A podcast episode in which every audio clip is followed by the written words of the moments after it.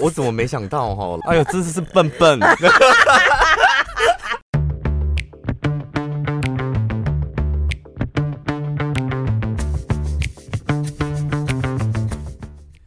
礼拜五你们在干嘛？在看那个吧，造势晚会吧。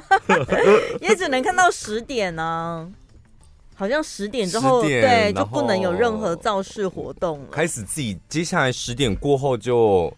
开始属于自己的时间啊，就要咀嚼这一阵子来我过得到底好不好？沉淀一下什么的。我要选谁？我觉得好像真的有差哎、欸。我之前都是凭感觉，就是我看谁顺眼什么。这个礼拜突然得到了一些资讯，也不是新的资讯，只是就觉得。啊，对哈，还有这件事啊，对哈，还有那件事，然后就是一一的又再度更加深了我的想法，更确定我到底要选谁这样。啊，我只我 我是不知道哎，整整个人处处于一个就是有点紧张的状态。哦，可是还还没下决定吗？就我真的不知道，呃，我我。应该是下决定的，在录音的这个时刻，应该是哦哦哦下决定了，不会变的吗？我都。我这段对话感觉很像我最近在看《恋爱实境秀》，你知道吗？哦、他们对他们那个男生女生就会说：“你决定了吗？啊，你不会变了吗？” 啊，我们就中间选民啊，就是不到最后一刻，我真的没有办法保证跟你讲说我到底会会不会变，嗯、对不对？就是海王，对啊，因为里面那个海王就是嗯，我觉得我应该不会变，然后结果遇到另外一个女生，立刻又觉得嗯，我觉得好像又可以。因为你可能碰到我某一个点之后，我可能就哎、欸，突然间哎、欸，头有点麻麻的，就是身体也麻麻的，突然就想改变。就现在需要某一个点，那如果没有触碰到某一个点，我可能就维持我原本的。我知道，所以我之前有一个做法，包括我有时候买东西也是这样子。我一旦当下下了决定，而且我前面已经犹豫了真的很久了之后。我当下下了决定，我就会告诉自己，好了，可以了，放弃搜寻，放弃关心其他所有相关的事情。我接下来就是要做这件事，买这个东西，买它，对不对？什么七色宝石？七色宝石岩盘玉，我就是要得到它。七色宝石，七色宝石。所以你一旦决定要选谁了之后，你就不要在乎其他的东西了。别人的意见啊，对，就 follow your heart 比较重要吧。对对对对啊，反正那那个票夹里你投谁，根本也没人知道啊。你也不知道他到底唱到哪一票是你的啊。对啊，我要听我一个朋友说过一个更离谱的，他当初是投谁？然后出来之后，他投那个人没选上，他就骗大家说我也是投跟你们一样的。怎样是会觉得没面子是吗？一来有点没面子，二来他也觉得麻烦。就人家就问说：“啊，你怎么会选他啊？你当初怎么选他啊？”他就跟着大家一样，不是很好。可是你当初选他，一定有一个理由啊，他不够坚强。对，对，人家问说：“啊，你怎么会选他？”你就把你的理由讲出来，堵住他就好。我是有原因，我又不是乱投。像那一天我们在问一个朋友有没有，他说他很惊讶，他自己好像跟社会脱节了。嗯，他误以为公司同事身边的人应该跟他选择都一样。所以他没有特别关注嘛，只是那天随口问了之后才发现啊，怎么我选的跟别人都不一样？而且重点是他的主管跟你跟他讲说，你就跟着年轻人就对了啊。嗯、现在年轻人投什么，还有我们公司投什么都一样啦，就投一样就好了。就他一问之下，啊，我的选择不是年轻人的选择，我老了吗？我过气了吗？不知道哎、欸。不会啦，反正只是因为现在还在选前，投完之后你就对于选举这件事就完全没感觉了。我说我我们一般人啊，对啦，当然啦，啊，但有一些人他们的节目的主持的方向可能会有所改变，嗯、会不会？就是尤其是那种跟政治比较相关的的节目，网红们啊，他们就比较啊。企划要改喽，我们比较没差，真的，听众朋友也不用太担心，好不好？今天呢，一开始就立刻来帮你们分忧解劳。有一个老公，他的工作是上夜班的，然后是 CC 是不是？他帮他朋友问的。哦哦嗯，这个老公他是上夜班的，但是有一天呢，他身体不太舒服，所以提早回家了。就是在他原本该上班的时间，他却回家了。然后呢，他到了家门口就目睹是老公提早老公提早回家。他到了家门口就目睹他的老婆上了一辆汽车，所以呢，他想说，哎，晚上嘛，嗯，啊，温某是不去怼。他就呢尾随这台汽车，想说看老婆要去哪，而且陌生人的车哦，这也不是家里的车，也不是熟悉的车，这样、嗯。结果呢，他就目睹这台汽车直接开进汽车旅馆，老公呢就在汽车旅馆外面等。他在那个当下呢，他要他就决定想说，我先打电话给我岳母。嗯、岳母就是老婆的爸妈嘛，对啊，妈妈。对，但是都没有人听，他就一直在汽车旅馆外面等，等到了隔天早上五点多，那台车才离开。然后呢，你老婆在外面过夜都没有跟你报备吗？因为你应该在上班呢、啊。但是他是会上到隔夜的轮、哦、班的，对他就是上夜班的、啊。哦哦 而且他，你要想哦，我们前面讲为什么老公会提早回家，因为他身体不舒服哦。啊，你身体不舒服，真的有不舒服吗？怎么看到老婆都气这样喝啊，呢然后在汽车旅馆外面等哦，等一天，等到天亮，隔天早上五点呢。然后呢，车子离开嘛，所以他就回家了。回家了之后，老婆看到老公第一句话问的是：“哎，你吃早餐了吗？”就他以为他就正常下班回来，就是装作若无其事这样。然后老公回来了之后，老婆问他说：“你吃早餐了吗？”那老公就问老婆说：“哎，昨天晚上吃别人的老二了吗？”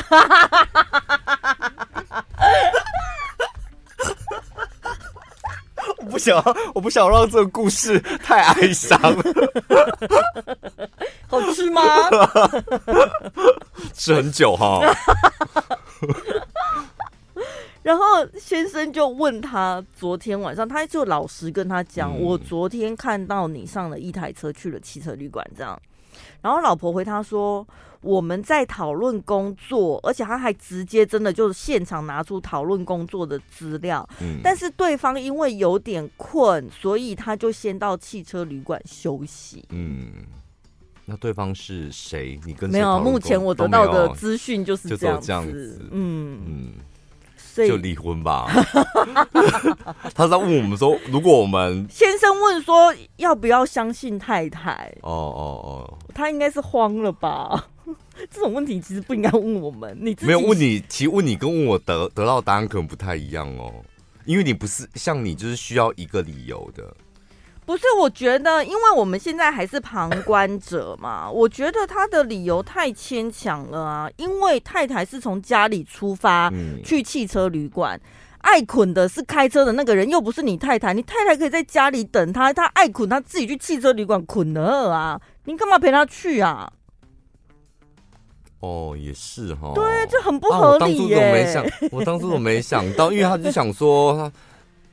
要讨论事情，然后有点想睡啊。讨论完之后，他可以睡，这样。不是讨论完了，他就该走了啊。那如果还没讨论，哦、但是他当下状况也不好，没办法讨论，那就是先叫他滚，然后改天状况好了再来讨论呐。对，有道理耶，讲有道理。我怎么我怎么没想到哈？老公，我怎么没想到？哎、欸，所以被装到的时候，这样装傻就好了。我不知道啊，因为我想说我，我我如果是那个老婆，然后你现在是扮演老公嘛，对，然后你现在在反问我，对我应该会这样回答，就装傻。哎呦，我怎么没想到？哎呦，真的是笨笨。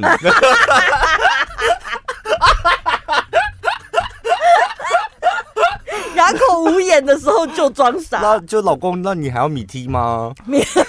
就早餐，那米梯的部分你还要？等一下，那如果说你你是那个老公，你问我，然后我是这样子回答你，你会不会比较不生气？会有一点点，当然还是会有一点觉得怪怪的。不，不是，那你要看你本来是这么可爱的啊，真的天然呆的个性吗？嗯、合不合理呀、啊？有的人他装呆就是很不合理呀、啊。平常你就不是这种个性的人，平常很尴尬，怎么突然变成、啊、嗯，我笨笨。我会更火大哎、欸！你要呆，你就从头到尾人设要顾好，你知道吗？平常那么臭干辣椒，然后找别的男人去外面上床回来就说：“嗯，我呆呆，老公我笨笨。”这没没有什么好苦恼的，他肯定就是有问题的啦。我觉得太不合理了。我觉得现在收音就是可能正在听节目的人，然后又是轮夜班的老公们，嗯、大家心惊胆跳哎，因为你现在有办法安心的工作吗？就是觉得嗯，还是我今天晚上也回家看看？对啊，也装病回家看看好了。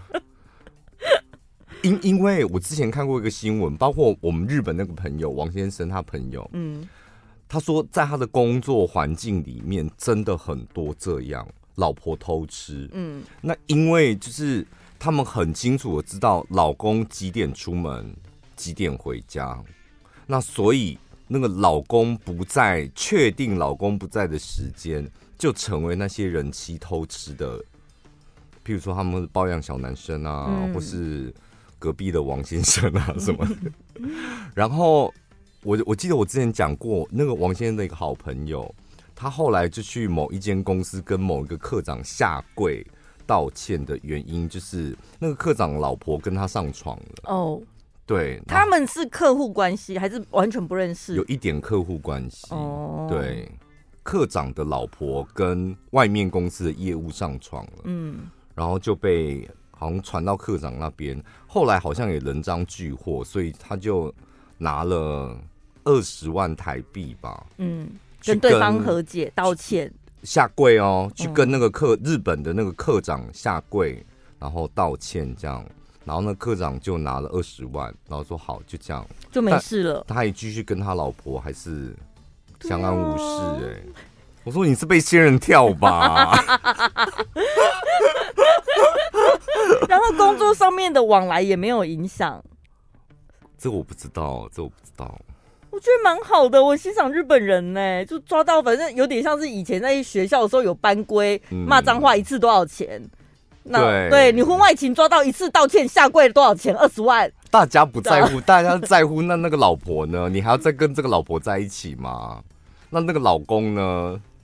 像像这个老公，那你还要这段婚姻还要继续下去？他就是想要继续下去啊，他无法接受，他想都没想到，所以他为什么会打电话给岳父岳母？嗯、他就是希望岳父岳母跟他讲，对，给他或者是给他一个说法，呃、说不可能啦，你误会了啦，类似这样，让他有一个理由可以继续维持这个婚姻。嗯、我现在用算命师的角度来剖析一下 这个老公。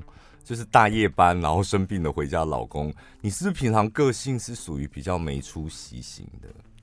为什么？就是你比较没主见，不能说没出息，没主见型。那这个没主见已经没主见到有点趋近于没出息，因为你看到老婆搭一台陌生的车到汽车旅馆，你为什么要打给另外一个人？嗯，你要问什么？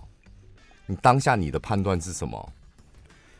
你你自己，因为你是个大人了，结婚了，你自己的判断是什么？就是我们从头到尾没有看出来，就是这件事情常人应该都有所判断。你要嘛也是打给你老婆，老婆不接你，甚至可以直接杀进汽车旅馆。对，你有很多可以自己解决的方法。嗯自己找出这个问题的答案到底是什么？但是你却就是依赖别人给你一个理由，或是帮你寻求解决的方法。第一个就是岳父岳母，再来回过头到家里之后问老婆，就是你当下你没有没有一个你自己可以决定的事，我觉得，所以可能你从以前到现在一直以来你的个性就是这样哦。因为我觉得在那个当下，前面故事的前半段你就已经知道苗头不对了。他搭上一个你没看过的车，而且这台车的目的地是汽车旅馆，在这边你就不应该让这个故事继续往下走了。哎，你应该就要在这里。那这到这里你的判断是什么？对啊，你为什么还要问别人？你就你你有自己的判断吗？我被绿了，我老婆出轨了，他偷吃了。干坏事了，车上是谁？我大概知道是谁吗？还是我完全没有头绪什么的？嗯。嗯然后甚至再演练一下，难怪最近我老婆都不让我碰什么的。嗯，然后还是啊，没有，因为我最近我都硬不起来什么的。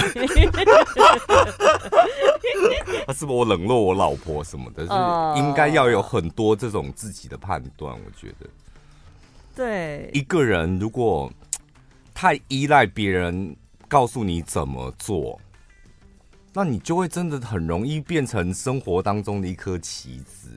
或者是我觉得他有可能是那一种类型的夫妻，就是他觉得他就是你知道，在外面努力赚钱。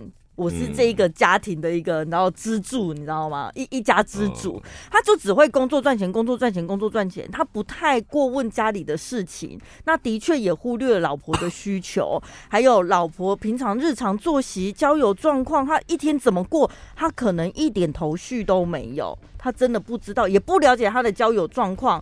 所以，当你看到异常的时候，通常我们也可能会先想说，问一问他的闺蜜，或是问问他身边的朋友、同事。老婆最近有没有什么样的工作上特殊的状况，或是交友状况什么？但是他都没有这样子的人脉跟资源，所以他只能找岳父岳母。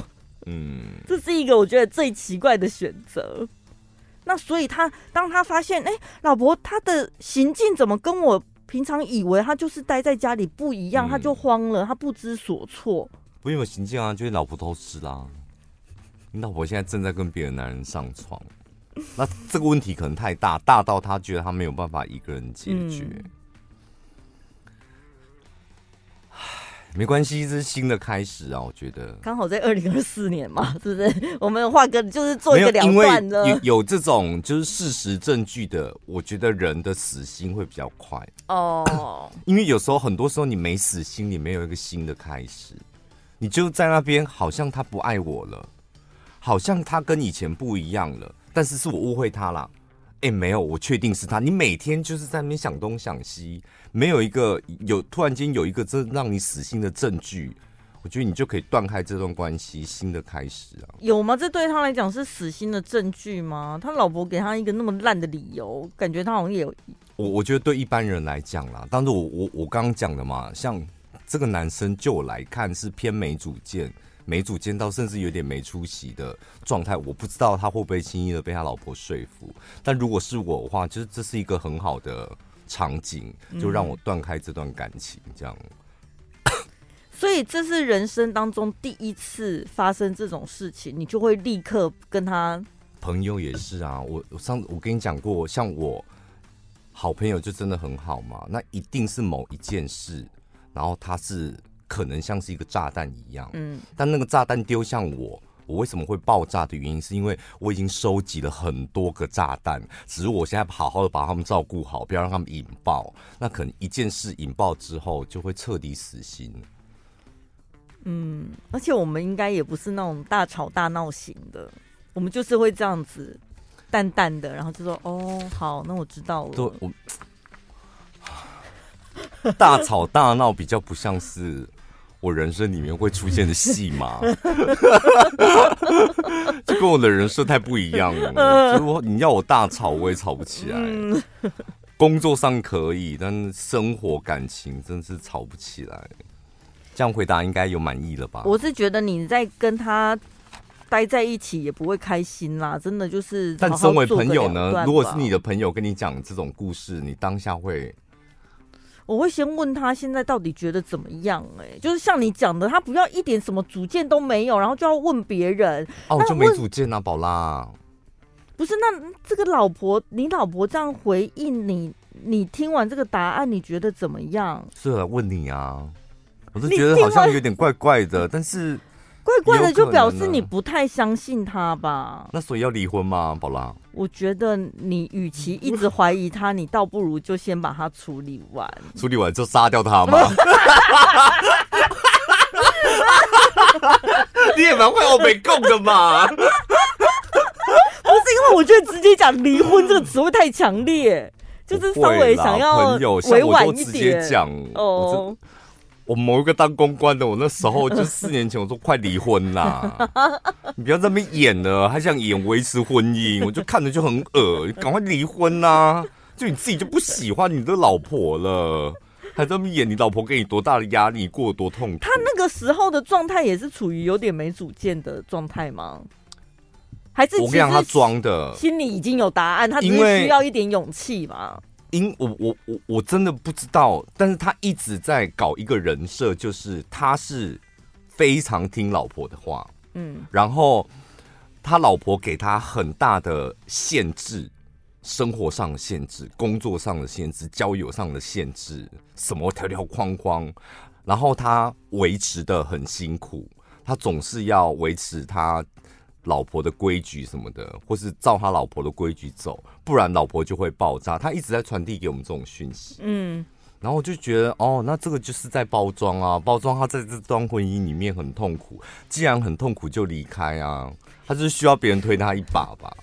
哦，我知道他从头到尾都没有主动说他要离婚，但是他会一直对外散布说他在辛苦，对，对很不开心的一段婚姻，这样。对，他很痛苦，然后但是他还是想维持，像他对他老婆多好，这样为了他老婆怎么样怎么样。对，那你如果遇到我的话，你就会活该哦，因为既然你想维持，我就尊重你的意见，然后我就会说，哦，好，那真的是辛苦了。对。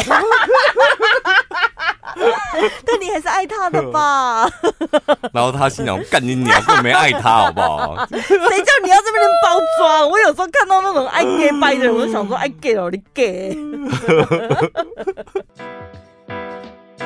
台湾之光诺丽果王口含定，结合台湾原生种香檬奇迹卡姆果，全果自然发酵熟成技术，高含量维生素 C，高活性，高抗氧化。一天一颗香檬诺丽果口含定，补充你的元气跟活力。即日起点选节目资讯栏订购五包，一千一百八十元，再送五包，总共十包带回去。好，今天来讲一下二零二四年呃刚开始嘛，这四种副业的需求量很高。那为什么需求量很高？然后也推荐给大家，就这四个副业，它的最高时薪有的来到四千五百元。哇塞！所以大家应该都想要搞一个副业吧？当然啦、啊，现在副业兼差斜杠、嗯、斜杠，这真的是从几年前开始就有的趋势了。就因为你大概为什么你会想做副业，就是你大概心里也有个底了。接下来五年我的薪水大概会怎样？对，一年赚多少？啊，五年赚多少？十年赚多少？所以你得到了很多的结论，那个结论就是不能怎样，不能买房，不能怎样这样。所以大部分人都一定会想要做一个副业。那这四个副业呢，是可能今年开始你会比较好找到工作，谈到的条件也会比较好。来看看有没有你可以做的副业。第一个，家务管理。哦，因为现代人太忙了，所以呢，连家里打扫他都没时间，所以呢，很多人会招聘管家或是私人助理，他会处理一些日常生活的各种事务。嗯，在美国，他们就修剪草坪啊，然后譬如说办理退货。啊，退货很麻烦呢、欸，oh, 你知道我我把它打开了，oh, 然后我就不想包回去啦，我还要包回去，然后 等去寄，对，还要去寄，不然就等他来收什么的，oh. 还有洗车什么的，就这种家务管理，哦，很杂的小事情。像你来可能洗猫啊什么的，买猫砂。我现在非常想聘请一位，就是可以帮我把猫接去，从我家接去洗猫店，嗯，然后洗完猫再从。洗猫店接回来，嗯，然后还有他可以每天帮我清猫砂。哎、欸，我上次看赖瑞分享有那种到家洗猫员呢，他不用抓去店里，是那个人去你家，嗯、就在你家浴室直接帮你洗猫。对，但是我你知道，因为我们家里毕竟他没有那种移动的设备，烘干啊。然后还有把毛吹干那种专业的设备，可是他好像也不需要运用到那些，就是可能他有他有专业吧，而且他是号称不管什么猫到他手上都能乖乖的洗澡。我跟你讲，我们家的猫，我们家的猫就是不管谁洗都可以哦，天生就好洗，对，它就非常好洗，连洗狗的说只有你们家阿桃可以来。我讲真的，我们家楼下是洗狗的嘛，然后他们就比较忙，他们不接猫这样。嗯、但只有你们家可对啊，阿桃没有关系，他乱洗乱踢什么的，自己还会从浴缸爬出来什么。而且国外像国外也有那种专门遛狗员。嗯，所以家务管理可以吗？不可以，因为这些你觉得啊，我不要，我自己都不想做，对啊，帮别人做，我最不要。好，第一个花叉，第二个直接花叉吧。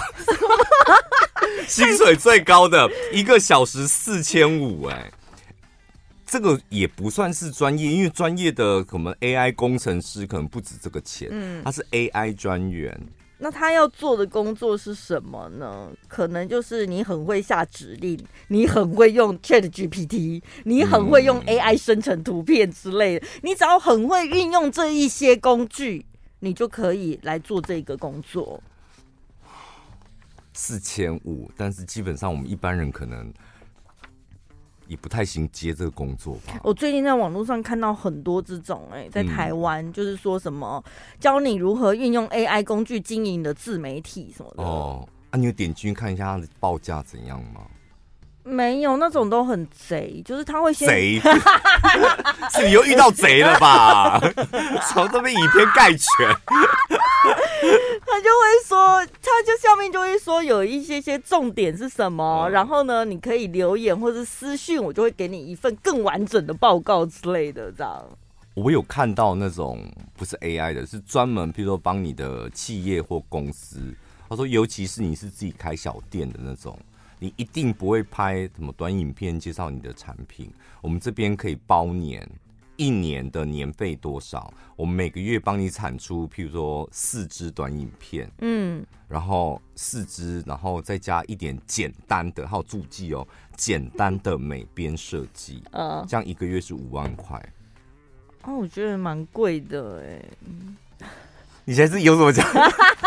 你现在是想说，如果便宜一点，你就要聘请他，是不是？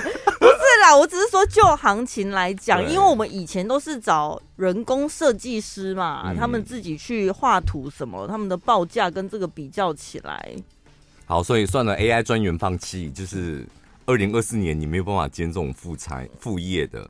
第三个在地导游，在地导游，然后我觉得这个好难哦。因为导游好像带人家出去玩，讲起来很简单，但实际上你要把各式各样的旅客安大概和谁和谁，那好像也不容易。但这个可能不像我们想象，它它指的是在地，就你可能你生 你生活的范围，大理哦，对，或台中，你可能要再放大一点，因为你们大理毕竟没有什么观光景点，到底有什么好？所以你也可能放大成台中，再放大成中部地区这样。这种在地旅游，但是我觉得这好像也不是一般人，因为一来你不能社恐，哦，对啊，二来你要热爱这块土地。你看这两个东西有多，哦、这两个东西是一定得不能有的哦。哦，然后再来再来，你的个性可能要真的开朗、热情，嗯嗯，然后跟什么人你都聊得来，而且我觉得像我们以前跟团呢、啊，我觉得领队最令人佩服的就是。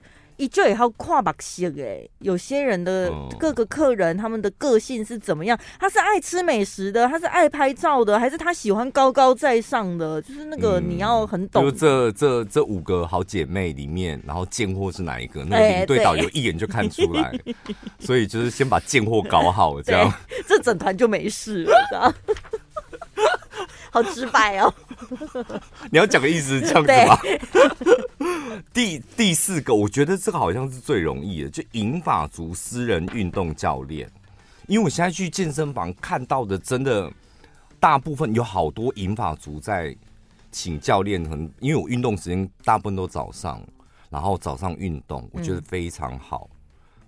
就是人比较人比较少一点是吗？不是不是，我我觉得年纪大的人，oh. 你们一。要养成运动的习惯，嗯、就是不能断。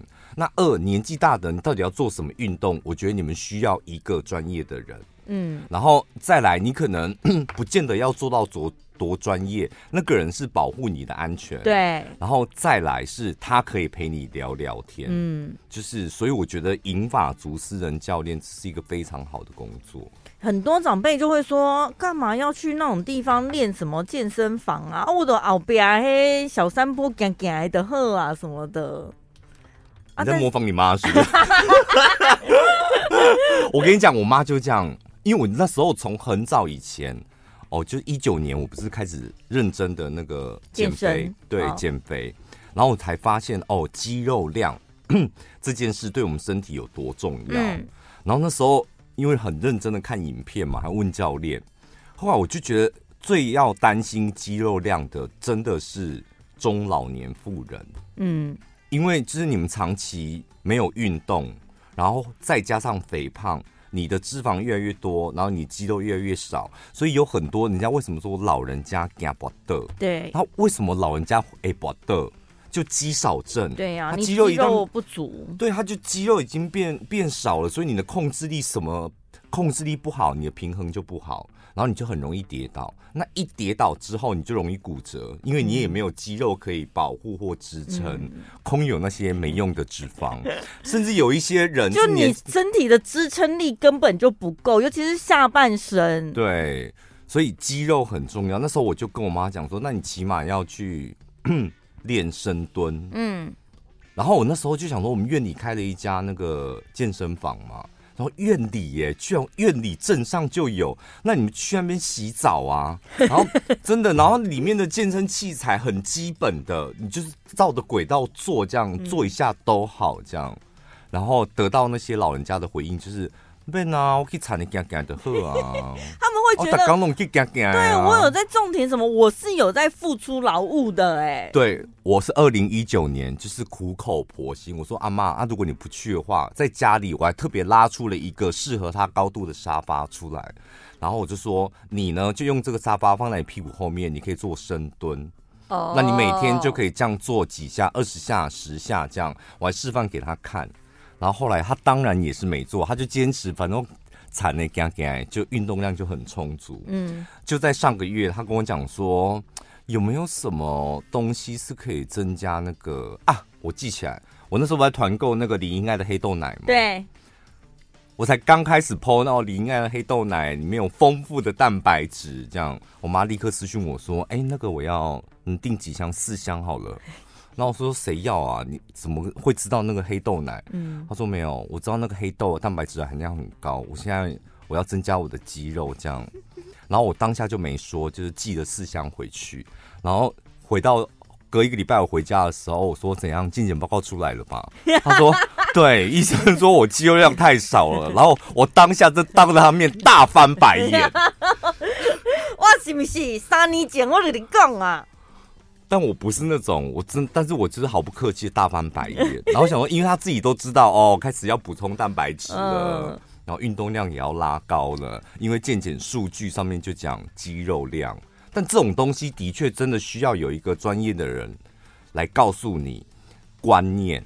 对，因为很多人就是会觉得说，他现在已经有这个想法了，但是你自己没有方向的话，你就是乱做一通，不见得对你自己的身体有帮助。儿子女儿讲的话，爸妈都不爱听了，都当耳边风。就像我们把爸妈的话当耳边风是一样的道理啊！大家就是冤冤相报。然后医生说：“哦，哇，天哪，对对，对，我要增加我的肌肉。”王太太说：“哎，对对对，人家都要这样。”而且我花钱请的教练，我有开机，讲的应该是真的吧。好，等下快速 ending 一下。这个四个呢是二零二四年，就是人家票选出来需求量可能最高的工作。但你发现家务管理、AI 专员、在地导游、银发族私人教练，你都没有办法坚持的话。嗯那接下来还有一个机会，我们来看看未来十年什么工作最赚钱。至少你从现在开始增加你的技能，是吧？朝这个方向走，做这个行业类别就比较算是胜算几率高一点。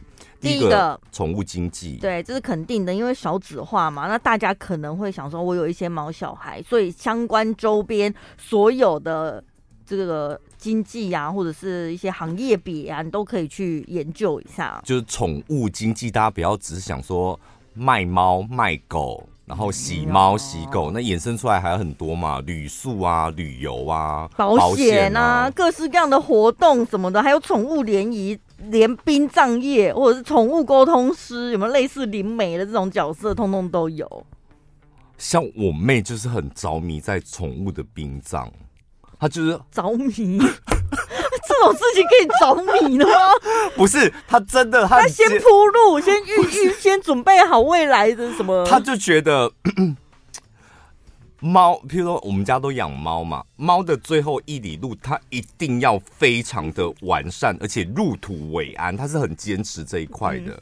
然后我是到后来，我是被说服了，就是其实就是按按照最简单的方式结束掉他的那个那个那个叫什么？告别式就是，因为基本上我们一定呃，像我们家阿仔快不行，到医院嘛，医生就会说 大概今天就不行了喔。然后，然后你大概心里有个底了。那医院其实也会帮你处理好。明天如果不行的话，立刻就会有宠物的那种火葬的来帮你处理。这样，然后我那时候就觉得好，就简单的这样做就好。然后我妹不是，我妹她一定要跟到那个现场去进行一个宠物的告别式。然后进行完之后，火化有分哦。什么意思？他还要献花献果上香？类似，对、哦、对，真的，真的。然后完整是很完整的，完整的一套这样。嗯、然后完，那当那时候我妹最近的猫也过世了，那老猫了嘛。然后我们不知道他有经历过这一切，但我们知道他他的猫过世。然后那一天就聚餐的时候，大家在那边聊天的时候，他说啊，我们家那个 Pony 走了这样。然后我说对啊，怎么会这么突然这样？然后他说就回过头问我姨丈说，哎，那我有我也有把他的那个骨灰带回来，然后我们要埋在哪里？然后一回头就把他骨灰捧住，然后全部人都。聚餐他随身携带是，是？没有，他就是想要让他，因为他的第一只猫过世的时候，他也是就是完整的程序完之后，他是埋在某一棵树下，嗯，所以他是希望他的第二只猫也是能够埋在那个树下。但是问题是，院里家里的树下，对对，就是那一块空地这样，他希望就是入土为安。问题是。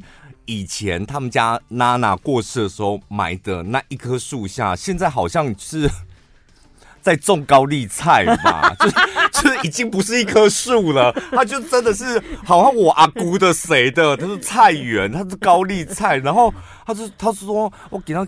给那邓海巡看啊，那还一件格雷菜啊，西不要弄啊，这样，然后就捧出来，就问我姨丈，然后 我姨丈就带着他，想说好，我们去走看有没有比较好的 风水比较好的地方，又合法，然后就帮他下葬，这样。可是现在不是有很多宠物园区，就是你可以树葬什么的，其实可以放在那边、啊。哦，我但我就说我妹很坚持，她一定要回到院里，回，回到院里，院里才是他们真正的老派哦。好了，还有自媒体经济，这个大家也知道，这个不只是现在哦，嗯、今年算是大爆发的一年，未来只会越来越多。对，都给的。真的，我最近搞都给的，真的很厉害，脏话的哦，嗯、就在抖音上面，他们就是他就一直剁鸡卖鸡，然后嗨，我被寡贼，你被盐水鸡、玉米鸡，就这样子，嗯、就是不管做各行各业，你都可以透过自媒体，对，弹钢琴的、讲笑话的、画插画的各种、欸，还有庙里面好像就拉二胡的那个，啊、对，也是。真的。然后就，然后下面人就说：“你到底在哪一间庙？”这样，然后他不能讲话，因为他就正在演奏，他在办法事啊，他也没办法讲话。这样，他就看着，然后下面就会有网友帮他回答说：“哦，会辞工啦。”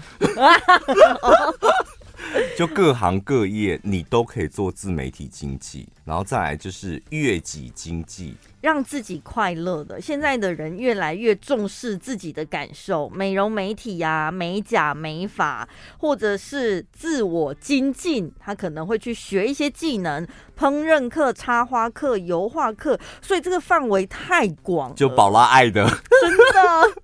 一些手做的东西、啊，喷毛线啊什么的，织毛线啊，对这种。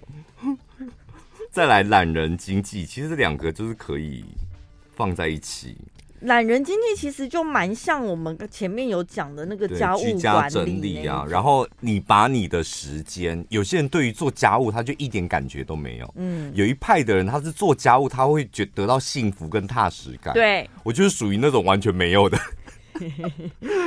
就是哦，你你把家里面这样整理的干净，你突然间觉得哇，花一整天的时间为自己的家付出，然后最后泡一杯咖啡，坐在沙发上面，看到干净的客厅，你觉得很有成就感。对，像我就觉得我浪费了一整天的时间。对，那你就可以找那种有那种什么整理收纳师，去帮你稍微分类一下，然后打扫家里。最后这两个一起讲养生商机跟银发经济是吧？对，因为刚才刚前面讲的是少子化嘛，啊，当然不要忽略少子化还会面临到就是高龄化，就大家越活越老，然后越老越健康啊，不太能健康就想要健康，然后现在还没老的，我只想要老的更健康，对，所以健康还有银发，就是你只要是朝这个朝这个方向做的。嗯基本上都有机会可以发大财。